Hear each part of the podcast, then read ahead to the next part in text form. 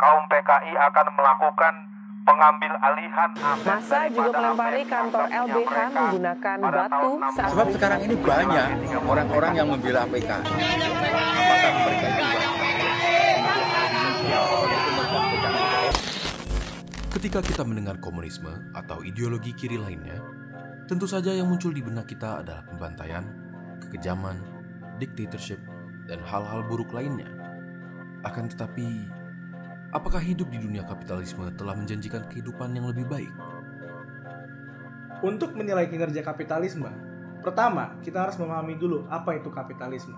Kapitalisme adalah saat faktor produksi dimiliki oleh individu secara pribadi dengan satu intensi, yakni memperkaya diri sendiri. Oleh karena itu, mereka menggunakannya bukan untuk memenuhi kebutuhan, tetapi untuk memperkaya diri mereka sebanyak-banyaknya. In this upmarket neighborhood, in this upmarket neighborhood, people live in fetching water and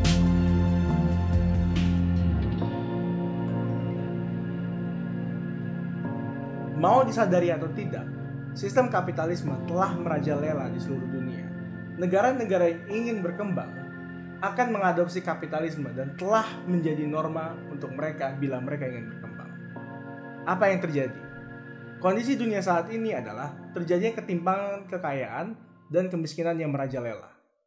Laporan menunjukkan bahwa 1% populasi dunia memiliki 50,1% dari seluruh kekayaan yang ada di dunia ini. Hal ini terjadi sementara sekitar 815 juta orang mengalami kelaparan di tahun 2016. 3-5 juta orang meninggal tiap tahun karena kurangnya perawatan vaksin, dan setengah dari populasi dunia hidup dengan kekurangan air. Tentu saja kita sudah mendengar bahwa kemiskinan global sedang mengalami penurunan yang drastis. Akan tetapi, kita perlu tahu bahwa standar kemiskinan yang digunakan adalah mereka yang memiliki penghasilan 2 US dollar per hari. Kenyataannya, mayoritas populasi di dunia masih hidup dengan kategori low income. Mereka yang berpenghasilan rendah justru malah meningkat secara signifikan. Yang kedua, globalisme. Salah satu tren dalam kapitalisme adalah timbulnya badan-badan seperti International Monetary Fund dan World Bank. Badan-badan ini memberikan pinjaman kepada negara-negara. Negara peminjam harus melakukan penstrukturan ekonomi seperti liberalisasi perdagangan, penurunan nilai mata uang pribadi, dan pengurangan subsidi yang diberikan oleh pemerintah. Ini semua sesuai dengan paham kapitalisme untuk mengurangi regulasi pemerintah di dalam aspek ekonomi. Hasil dari kebijakan tersebut bukannya meningkatkan kesejahteraan, melainkan meningkatkan krisis dan kemiskinan di negara-negara berkembang. Di Afrika, negara-negara yang mengikuti program ini seperti Sierra Leone, Liberia, dan Cote d'Ivoire bahkan mengalami perang sipil yang berkepanjangan karena kemiskinan yang makin meningkat dan ditambah ketidakpuasan terhadap pemerintah. Secara praktis, kaum kapitalis juga memerlukan peran pemerintah untuk menyebarluaskan kepentingan kaum borjuis ke negara-negara lain. Menurut pemikir Marx dan Engels, para borjuis dalam upaya untuk mengejar tujuannya harus memperluas pasarnya, dia harus menetap di mana-mana, dan menjalin koneksi dan lewat eksploitasi pasar membentuk sebuah sistem produksi yang kosmopolitan dan global. Seringkali kepentingan kaum borjuis ini didukung dengan pemerintahan dan militer dari negara kapitalis seperti Amerika Serikat. Pada Perang Dingin, Amerika melakukan regime change atau mendukung perubahan regime bagi negara-negara yang menentang sistem kapitalisme. Dari tahun 1947 sampai dengan 1989, Amerika Serikat telah mencoba untuk mengganti rezim negara lain sebanyak 72 kali. Hasilnya sering kali mengecewakan.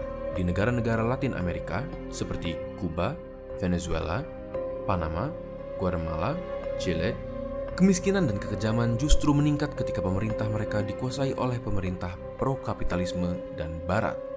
Apakah kapitalisme menghasilkan demokrasi? Demokrasi adalah di mana rakyat bisa berpartisipasi baik secara publik atau perwakilan terhadap politik dan ekonomi sebuah negara. Di dalam kapitalisme, pasar dibiarkan untuk bekerja dengan sendirinya. Dalam kondisi ini, persaingan bisnis akan menghasilkan sejumlah perusahaan raksasa dengan kekayaannya akan mempengaruhi pengambilan keputusan publik melalui lobbying. Di akhir-akhir ini, perusahaan semakin gencar dalam menggunakan uang mereka untuk mempengaruhi kebijakan publik. Di Amerika, perusahaan menghabiskan 26,1 miliar US dollar setiap tahunnya untuk membayar perusahaan lobbying. Bila dibandingkan, setiap perusahaan memiliki setidaknya 100 organisasi lobbying untuk mewakili kepentingan korporat. Untuk setiap dolar yang dihabiskan serikat buruh dan kepentingan publik lainnya, perusahaan besar akan menghabiskan 34 dolar. Bahkan, praktek lobbying seperti mempengaruhi media, menghasilkan data-data yang menguntungkan mereka, dilakukan. Berdasarkan ini, kepentingan perusahaan-perusahaan besar akan lebih diutamakan ketimbang entitas lainnya. Kita ambil contoh beberapa kebijakan yang kontroversial akhir-akhir ini di Amerika dan Australia. Ketika pemerintahan melakukan kebijakan pemotongan pajak untuk perusahaan-perusahaan besar dengan harapan bahwa mereka akan menaikkan gaji para pekerja dan menginvestasikan pendapatan perusahaan untuk kepentingan umum. Pada kenyataannya, kebijakan pemotongan pajak itu tidak menghasilkan kesejahteraan bagi khalayak banyak, melainkan hanya menguntungkan sejumlah perusahaan besar. Di Australia, hanya satu dari enam perusahaan yang akan menggunakan pendapatan lebihnya untuk mempekerjakan lebih banyak orang dan menaikkan gaji.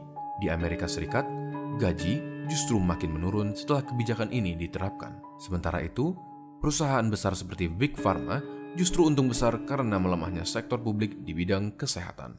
Memang, kapitalisme mengatakan bahwa self-interest akan membuat kemajuan ekonomi.